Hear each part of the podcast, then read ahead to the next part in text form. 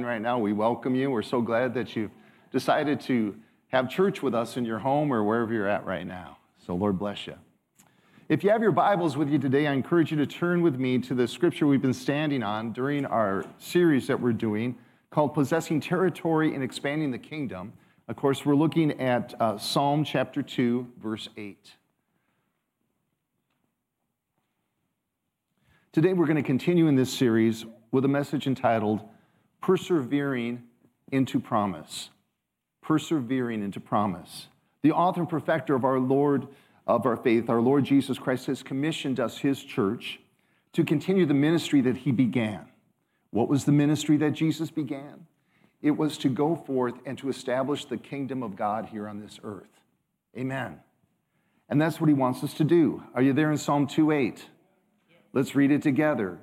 Ask of me, and I will give you the nations for your inheritance and the ends of the earth for your possession. Ask of me. Father God is speaking to his son Jesus through the psalmist. It's a prophetic word that comes forth. And, and the Lord, Father God, is saying, Jesus, I want you to ask of me. I want you to just ask me for the nations. They'll be your inheritance then. I want you uh, for the ends of the earth to be your possession. How many know that when a word of the Lord comes to this earth, it keeps on going, it never stops? An anointing that comes on this earth, it keeps on growing, it keeps on going, it doesn't stop. God doesn't give us gifts unto men and then all of a sudden just take them back. When He gives something, He's eternal. He's the same yesterday, today, and forever. He's the Lord God, He doesn't change. And so when He deposits a word of life into this earth, it continues to grow. And this promise that he gave his son Jesus is the promise that he's given you and me. So I want you to stand with me right now. Come on, just stand for a second. Because we've been talking about this for weeks and we have yet to do this. And as I prayed this yesterday during prayer, and it's all of a sudden it's like, knock, knock, puddinhead. Let's do it then. All right? So I want you to repeat this prayer after me with everything that's within you. I want you to say, Father God, in the name of Jesus, you have told Jesus, and because we're one in Jesus, you are saying to us as well to ask of you, and you will give us the nations for our inheritance, the ends of the earth for our possession. So, right now, in the name of Jesus, we call forth the nations. We claim them for the kingdom of God. Wherever they are, we call them into the kingdom. Right now, the souls of those men and women, we claim them as our inheritance. Everyone that comes into Rochester, Minnesota, maybe they're coming for treatment at the clinic. We have the world coming to us. And we thank you, God, that everyone that comes into this greater Rochester area is exposed to you, Jesus. We claim them for the kingdom. They're part of our inheritance. In Jesus' name, amen. All right. It's harvest time, church. The Lord is expecting you and I to get rightly positioned in Him so we can go forth in His name and catch the most magnificent, massive catch of men and women for God that we can boys and girls. I'm telling you, it's the Lord's heart for souls. It always has been. For God so loved the world, for God so loved you and me, He sent His only begotten Son. It was for this very reason that Jesus was manifested, that He might destroy all the works of the devil. How Jesus went about and healed many because He was anointed of God. You and I have been anointed of God. In his name, we've been given the authority in his name to go forth. And I know that's next week, and I can't wait to get on that. But I'm telling you, in Christ's name, in Jesus' name, we have authority to do something while we're here on this earth. And it's not just to sit here and take up space, but it's to expand his kingdom for his glory. Amen. To accomplish this, Jesus modeled a pattern for us to follow. He did this before he even started his earthly ministry. It occurred when he was baptized in the River Jordan, and he was led by the Spirit of God into the wilderness. He fasted there for 40 days and 40 nights, and then at the end of that time of fasting, he had an, a power encounter with the enemy. Now, remember, I told you because of the fall of man, because of the fall of Adam, Adam gave, gave, uh, uh, gave up authority in three areas the spiritual area of this earth, the physical area of this earth, and the political area of this earth. He is the prince of the power of the air. And left unchecked, the devil will continue to rule and reign in those three areas. If the church of Jesus Christ does not stand up in the authority that's been vested in us in Jesus Christ, the devil will continue to rule a jurisdiction, an area in the physical arena, in the spiritual arena, and the political arena. We as the church of Jesus Christ, we have nothing to complain about if we do not do something about it. But as it says in Romans chapter 5 verse 17, for if by the one man's offense, speaking of Adam, death reigned through the one, much more, say much more, much more those who receive abundance of grace of the gifts of righteousness, say that's me, will reign in life through the one, Jesus Christ. So as one man, Adam, gave up the authority in those three areas, the other Adam, the second Adam, our glorious Lord and Savior Jesus Christ came to bring back those areas for us. We have authority now in the spiritual arena, the physical arena, and the political arena where we live. Amen. There are five keys that Jesus used in his battle strategy. They're found in Matthew chapters 3 and 4.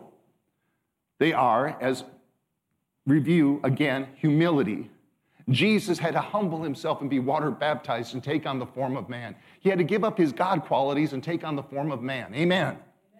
The second thing Jesus did, of course, he fasted. We already talked about that. Then, because he, he humbled himself, because he fasted, he was able to become one with the word. Because unless, listen to me, believers, if, if we do not, as a way of life, stay in a place of humility, right? John the Baptist says, He must increase and we must decrease. It's not the other way around. You'd think, well, we must decrease first and then He can increase. Let me tell you something. Left to ourselves, we'll never decrease. Is there anybody in this place that loves to die? No, we don't. We want to live. We don't want to be told what to do. We don't want to discipline our flesh. We just want to do what we want to do. We don't want anybody to tell us what to do. Amen. But the only way that we can take back territory in the land is we follow these same five patterns in this same order. First, we must humble ourselves. Secondly, we must live a fasted lifestyle. And then thirdly, we're able then to become one with the Word of God, where we allow the Word of God now, this Logos word, which is the written word, to become a Rhema word, which goes inside of our heart and it changes us and we become every bit of the fabric of this living word inside of us and everything we think, everything we do, the way we walk, the way we talk. I'm telling you, we become a walking word. We are an epistle read of all men, you know. Wherever we go, in, the workplace, in our neighborhood, with our family, people are reading us all the time. They know whether we're authentic or whether we're just, you know, being a pretender. So we get become one with the word.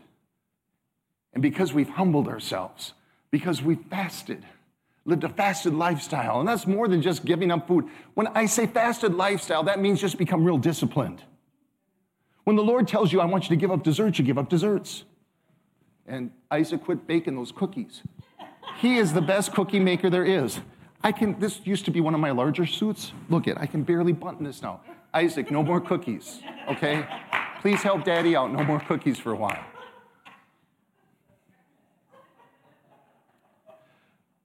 Because until we humble ourselves and fast and we empty ourselves of self, how many know you can't fill something that's already full?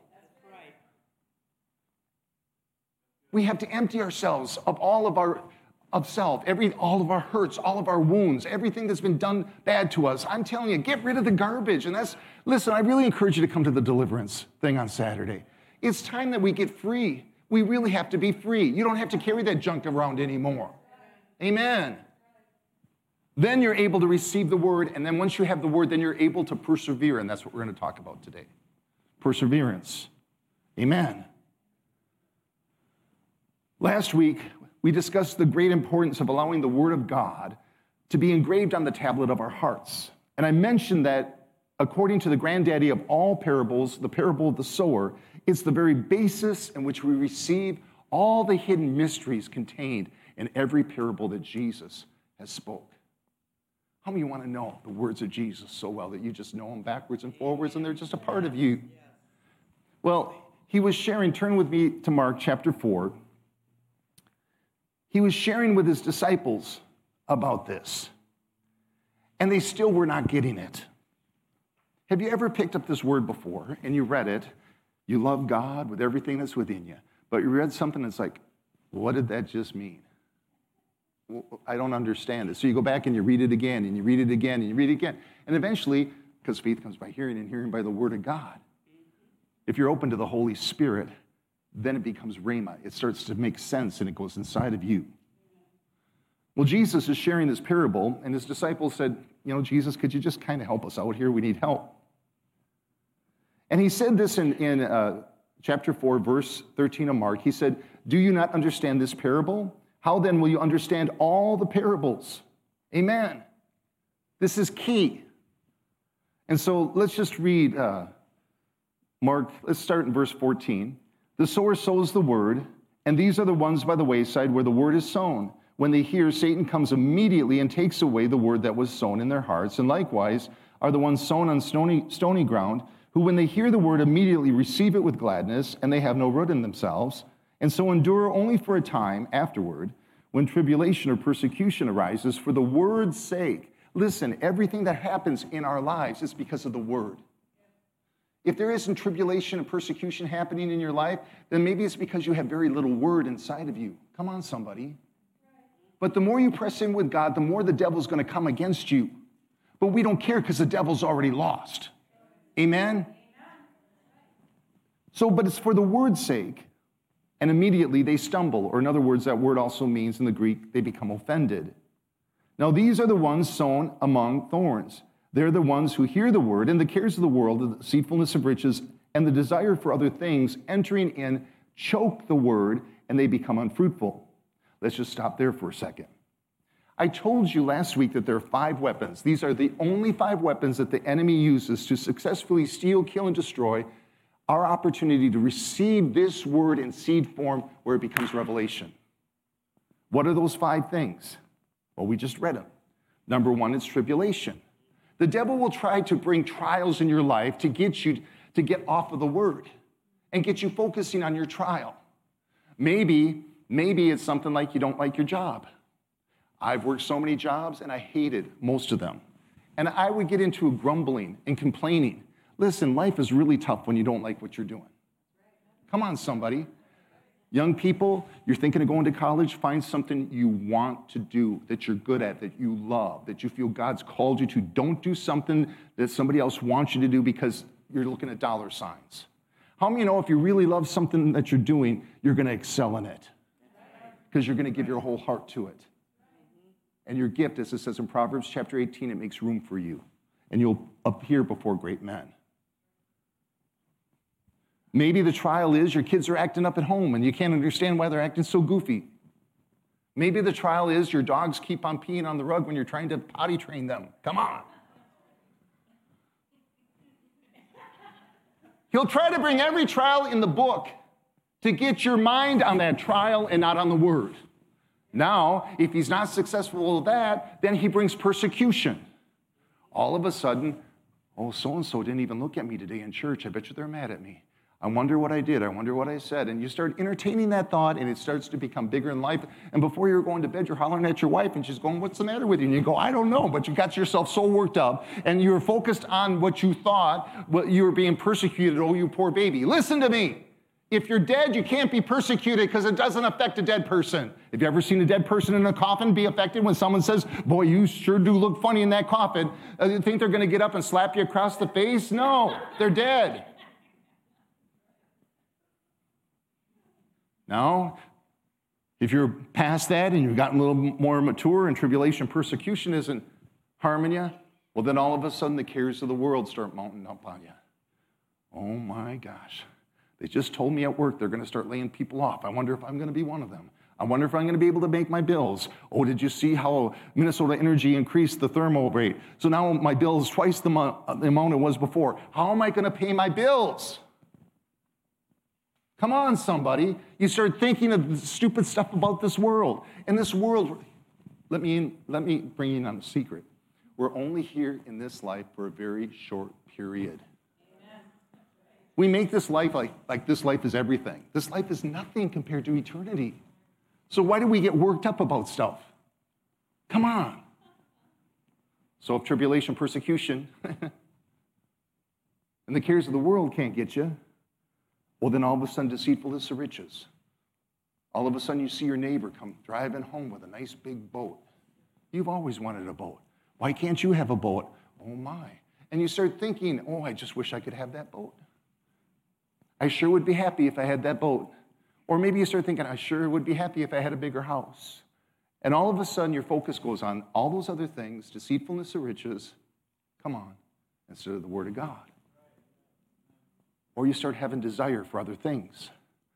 Can I tell you something? If you're not going red hot after the Lord, there are going to be other things that are going to fill that void. Because we're built with a God magnet inside of us. We're built with this void inside of us that pursues God. And if we're not pursuing God, we're going to be pursuing something else. Maybe it's a cause. Maybe it's, you know, something else. Not that there's anything wrong with following after a cause, but there's something definitely wrong when that cause replaces your pursuit of God. The parable of the sower. It's key to understanding this whole Bible. If you can't receive the Word of God and let the Word of God change you, come on. Then what, what can you? We talk about this. The sower is the Lord, the seed is the Word. And he talks about the four types of soil or the four types of heart. The first heart is the wayside heart. That's the hard heart. This is all review from last week. He talks about the stony ground, which is the offended heart. He talks about the thorny ground, which represents all the, the distracted heart when we get distracted by everything of of this world. Amen. These first three types of ground or heart, the enemy has been able to penetrate, you see, and take the revelation of the Word of God from being fully received into our heart. The devil is so concerned that we're going to become one with this Word. Because when we become one with this Word, we become dangerous to him because we start taking back territory we start going on the offensive and we start seeing the Word of God manifest before us. It's just going to take one big miracle at the healing center. It's just going to take one miracle and it's going to go like wildfire. The devil's so concerned about that, but we don't care about the devil. Because that person that needs that healing, they need that healing. They've gone to every doctor they could and they haven't gotten any better, but only worse.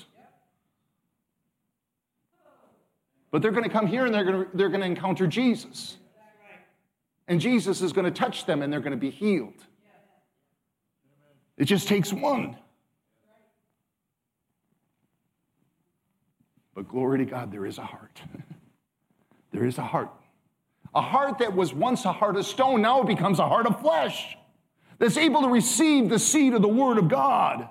In Mark chapter 4 11, he said to them, To you it's been given to know the mysteries, the hidden truths of the kingdom of God. Unto us, say, unto me, has been given to know the mysteries contained in this holy book. Each one of us have been given the, the understanding, the ability to understand and receive this. Amen. Because there is a heart that's pure. 1 Peter 1 Verse 22 says, Since you have purified your souls in obeying the truth through the Spirit in sincere love of the brethren, love one another fervently with what? A pure heart. There is a heart that's full of light. 2 Peter chapter 1, verse 19. And so we have the prophetic word, the prophetic word, which is this word of God, the prophetic word confirmed, which you do well to heed as a light that shines in a dark place until the day dawns and the morning star, speaking of Jesus, rises in your heart. the more of this word we get inside of us, the more that this word starts to transform us, the more we start talking like Jesus, the more we start looking like Jesus, the more we can, we can function like Jesus. Amen. Because the morning star starts rising up inside of us and it brings light to those that are caught in a cesspool of darkness. There is a heart, number three, that will not compromise its position in Christ. In 1 John chapter 5, verse 18, it says, We know that whoever is born of God. Are you born of God? Yeah. Well, if you're born of God, you don't sin, because that's what that scripture says. If we're born of God, we sin not. But he who is born of God keeps himself, regards himself, and the wicked one does not touch him. When we're born of the Spirit of God and we become one with the Word of God, it's going to be very difficult for us to sin. Is it possible that we still might sin? Yes.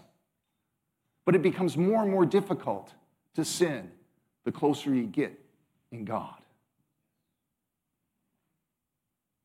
There is one of these four types of heart or ground that can receive the revelation of the mystery contained in the Word of God, and it produces a harvest. It is the heart of one who has been born of God and is filled with the Spirit of the living God It's one that has a current, vibrant relationship with God all the time, knowing that they, we don't live by bread alone, but we live by every word that proceeds from the mouth of God. You wake up in the morning and you go, God, I need a fresh word. God, I need to know that you're with me. I need to know that you're with me. I need to know what to do today. Tell me what you want me to do today. Show me what I should do.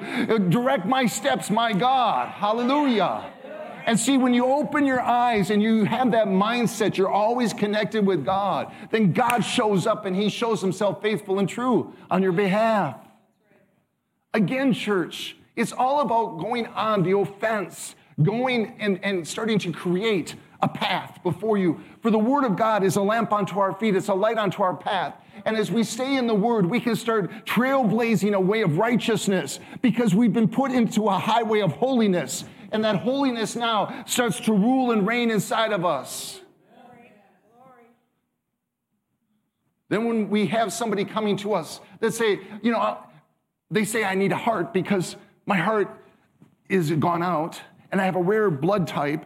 And to find a heart like this, it's almost impossible that it's going to come on the transplant list.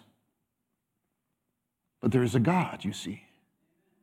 There is God, a creative God, that can put a brand new heart inside of you. We can lay our hands on that person. We can stand in agreement with them. We can bring their faith up to the place where they receive that brand new heart and they go back, back to the clinic. And the clinic says, I don't know, you might as well go home. You don't need a heart anymore.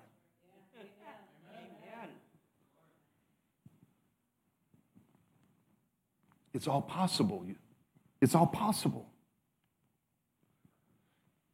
Because that heart, it says in Mark chapter 1, verse 20, but these are the ones sown on good ground. Say, that's me.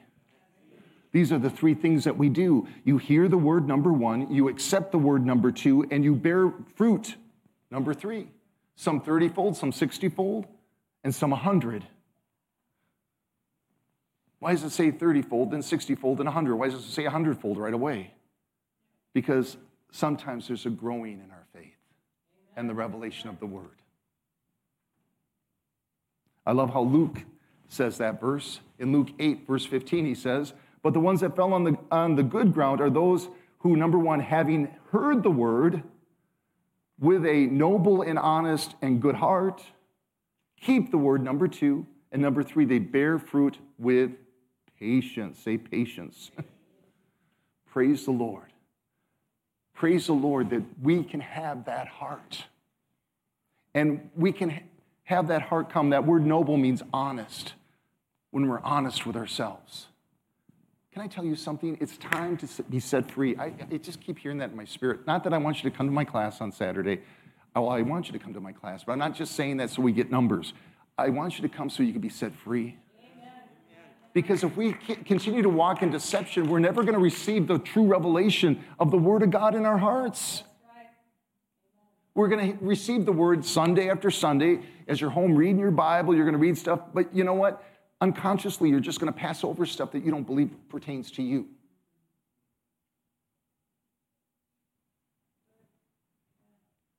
The Lord wants us to walk in the full revelation of Him. And the word comes to those people that have an honest and good heart. It results in us bearing fruit, hallelujah. But please notice it comes with patience. In other words, even though we have the power of the promises contained in this living word, even though He's Jehovah Shammah, the Lord God that's ever present, oftentimes the manifestation or harvest of the seed of God's word doesn't always come immediately. Oftentimes, it takes time and patience. In other words, it takes faith to receive the things of God. There's a germination period, like any seed. You put a seed in the ground, do you see it rise up immediately? Generally not. It takes time to germinate. But I'm telling you something, we're coming in a season, the closer we're getting to the Lord's return, where we're, gonna, we're, we're going to put the seed in the ground and we're going to receive the harvest before we plant another seed. It's going to be coming that way. You know that. It says that in Joel. Or in Amos, I'm sorry, it's in Amos. Praise God. Okay, so today we're going to talk about persevering into the promise. And in Hebrews chapter 10, verse 35 and 36, it says, Therefore, do not cast away your confidence, which has great reward. For you have need of endurance, so that after you have done the will of God, you may receive the promise. Isn't that a good scripture? He says, Don't cast away your confidence, your confidence in the Word of God. Don't cast away the Word of God that's been sown in your heart already, beloved. Hang on to that Word, amen, because it has a great reward as you continue to hang on to it, amen. You have need of endurance. That word endurance means stamina. We need to stay strong in the Lord, amen. Because after we've done the will of God, we are going to receive that promise. Hallelujah. Have you ever heard of a woman called Florence Chadwick? Some older folk in here you may know. I'll tell you who she is. I'm going to give you a story about this to illustrate what I'm talking about. Florence Chadwick was the daughter of a San Diego police officer. She grew up on the beach and she fell in love with the water. Well, if you live by the beach, it's probably good that you love water. Amen. Very early in her life, it became evident that Chadwick excelled at endurance swimming. Although she started competitive swimming at age six, her first victory was a two and a half mile rough water swim at the age of 10 when she placed fourth. A year later, she won first place in a six mile rough water race. Endurance swimming is a unique kind of competition requiring special abilities and mental and physical perseverance far above what is required of shorter distance swimmers. It requires athletes to keep good form, technique, and concentration for many hours. Most marathon swimmers swim between 60 to 70 strokes a minute. Can you imagine that? 60 to 70? Oh my Lord. It's getting me tired just reading this. Therefore, a 10 hour swim would require 42,000 strokes, and a 14 hour swim would require 58,000. It's an incredible feat, to say the least. Amen. There are also hazards unique to open water swimming, long distance swimming. The, first of all, the swimmer must navigate through uh, pitch black night, often dealing with thick fog, enduring swarms of jellyfish, and constantly being vigilant of the possibility of a shark coming by you. Chadwick first made history in her crossing of the English Channel. The Channel's uh, swim was the greatest challenge available to swimmers in her day. The fact that less than 7% of those who attempt to swim across the English, English Channel com, uh, complete the 23 mile trip is a testament to its difficulty. On August 8, 1950, after training for two years, Chadwick set a world record for the crossing swimming uh, from France to England in 13 hours and 20 minutes. On September 11, 1951, Chadwick made a historic return trip and swam back.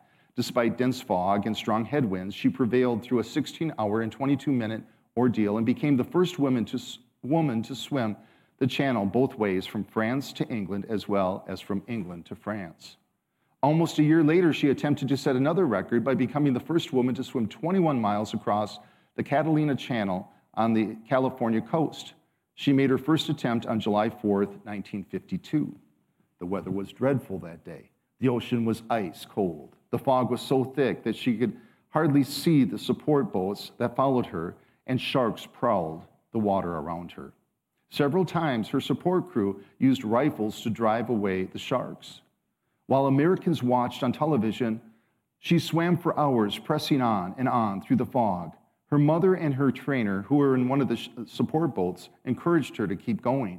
However, after 15 hours and 55 minutes, still unable to see significant distance through the fog, she succumbed to the circumstances and ended the attempt, asking her support crew to pull her from the water. What she didn't realize, however, was when she finally uh, tossed in the towel that she was less than a mile from the other shore. She was incredibly close to completing the task, but because she couldn't see through the dense fog, she had no idea how close she was. After the failed attempt, she told the reporter that if only she could have seen the other shore, she would have completed the swim. But while pressing through the fog, unable to see the goal, she became overwhelmed by the sense that she wasn't making any progress at all. The final goal was out of sight, but the thick fog, the, the rough seas, and the prowling sharks were very evident. In an uncharacteristic moment of weakness, she allowed uh, uh, that which was seen to overwhelm that was yet unseen. Losing sight of the goal, she surrendered to her circumstances. With over 20 rough miles behind her, she gave up with only a half a mile left to go. When we look at our text in Hebrews chapter 10 today, when Paul wrote this letter to the Hebrews, he did so to confront those that were abandoning Christianity to go back to Judaism. This volume of book, the book of Hebrews, was written to the Jews to tell them listen, you have to stay the course. The Hebrews believed, uh, believers had in many ways the same problem that Florence Chadwick had. They started out well, but over time their faith began to wane. They wavered and they were tempted to give up before they completed the course. Their problem was that they found it easier, listen to this, to embrace the ordinances of a faith that they could see and touch.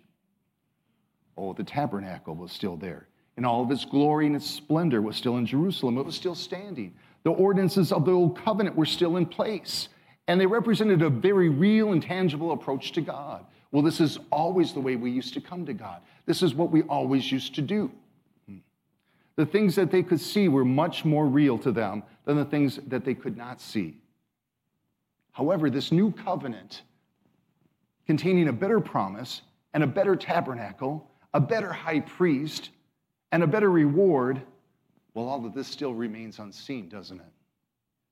None of it is physical. It doesn't seem tangible at times. It's a promise that is not of this world. It's a reward that's eternal and a faith that operates in this realm of the unseen. This was the heart of their struggle.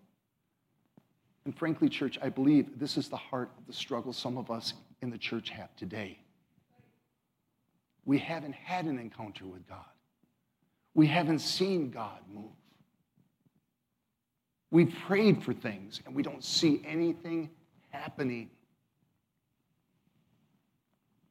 Our struggles may be different.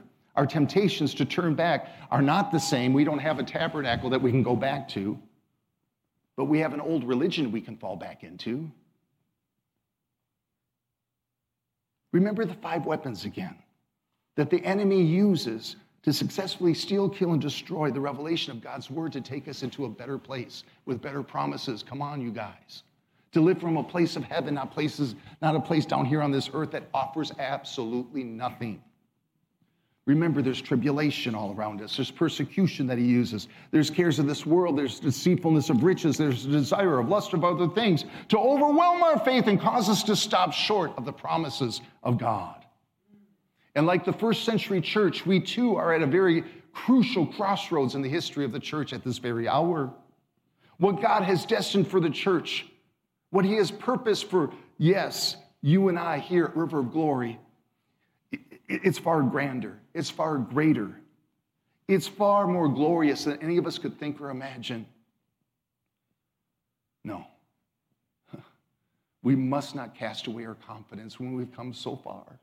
We must not throw in the towel and say, just because I can't see the shore, just because I can't see that healing, just because I can't see that deliverance, just because I can't see that breakthrough that I believe in God for, don't cast in the towel. Don't say, I'm done. Somebody come and get me because I can't do this anymore. For it's a temptation right now because we're so close. While enduring to the end will be to fall back into the familiar thus forsaking the new, to fall back into what's comfortable, thus forsaking the challenge, to fall back into conformity, thus forsaking transformation, to fall back into dead religion, thus forsaking a vibrant relationship with the one who loves you more than anybody else, to fall back into a mold, thus forsaking your miracle, to fall back into gloom and grumbling, forsaking the glory and the abundant shout of praise, and to heaven forbid, forsake fall back into sin again and forsake your salvation for all eternity. In ourselves, apart from God, we're only able to endure for a season. But in Christ, glory to God, not only are we able to endure, but more importantly, we're able to follow into the steps of our Savior who showed us this pattern when he was tempted by the devil. He went 40 days and 40 nights without any food. Come on. That's when the devil came and started to tempt him to give up everything. But he persevered. He didn't give in. He didn't throw in the towel. Even though he probably couldn't see past what was going to happen, he stayed the course, and we too must stay the course. In conclusion, I'm almost done. I know you can probably not handle much more, neither can I. I'm about ready to explode here. But there's a difference between endurance and perseverance. They're not one and the same. Endurance, why well, I want you to write this down. You got to write this down. You can find it on Google too, because I did it. And I said, Is there a difference between endurance and perseverance? And they gave me this. So this isn't mine. But endurance is the measure of a person's stamina. Endurance is the measure of a person's stamina.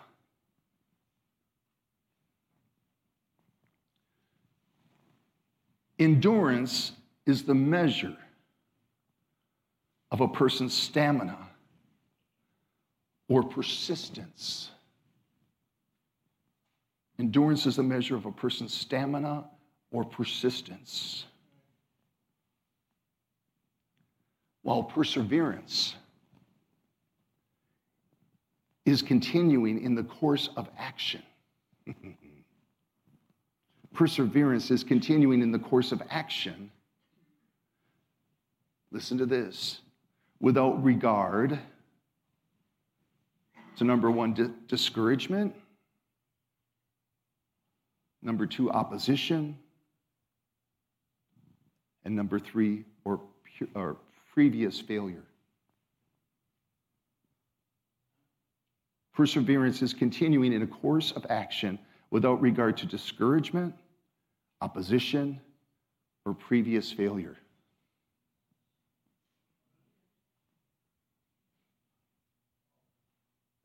See, endurance, it's good to have endurance. It's good that we have tribulation and persecution, the lust of other things, right?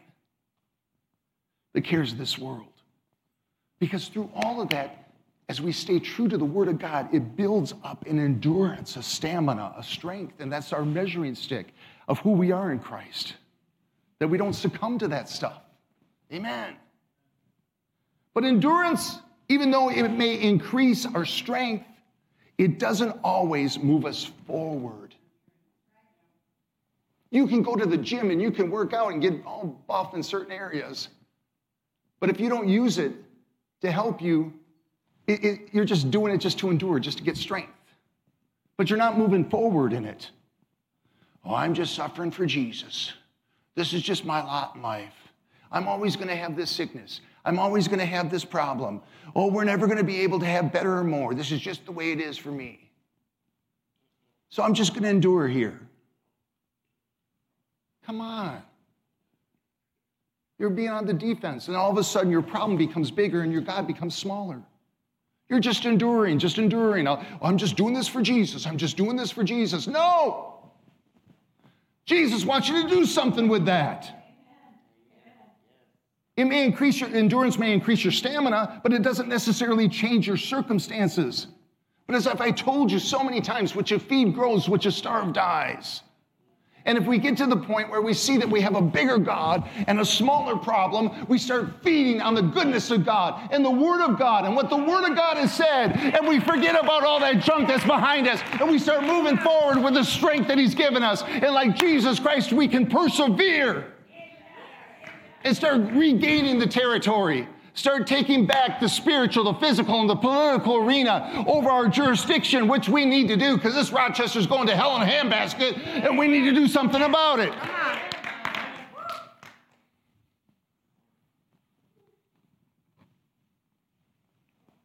Because Jesus is the Son of Man, after fasting for 40 days and 40 nights, he was not only able to endure, but he persevered through the temptation presented by the enemy. And aren't you glad that he did?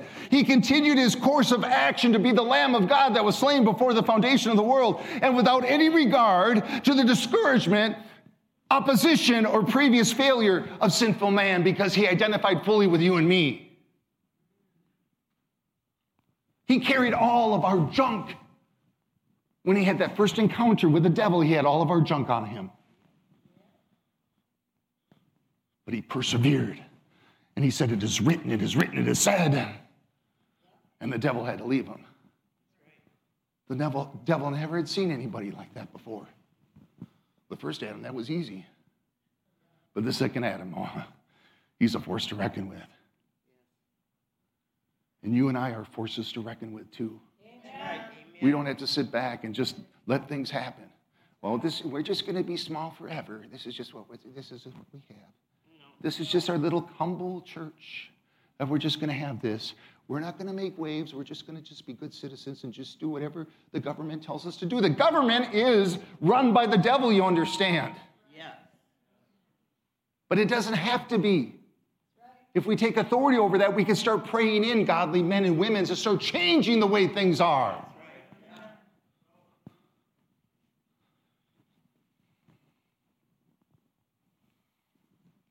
Jesus was a man that humbled himself even to the point of death.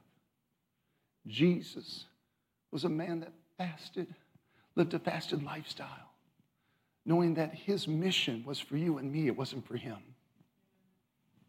Jesus, he was one with the Word. Even though he was the Word that became flesh and dwelt among us, he still needed to stand on the Word as the man of And because he did all that, he was able to persevere. And then next week, I'm going to tell you about he was able to have the command of authority to tell the devil to get out of the way, and the devil left him. You need to come back next week to hear that because I'm telling you, it's going to be shouting time in here tomorrow or next week. Amen. Hallelujah. Please stand to your feet. I just want to bless you guys.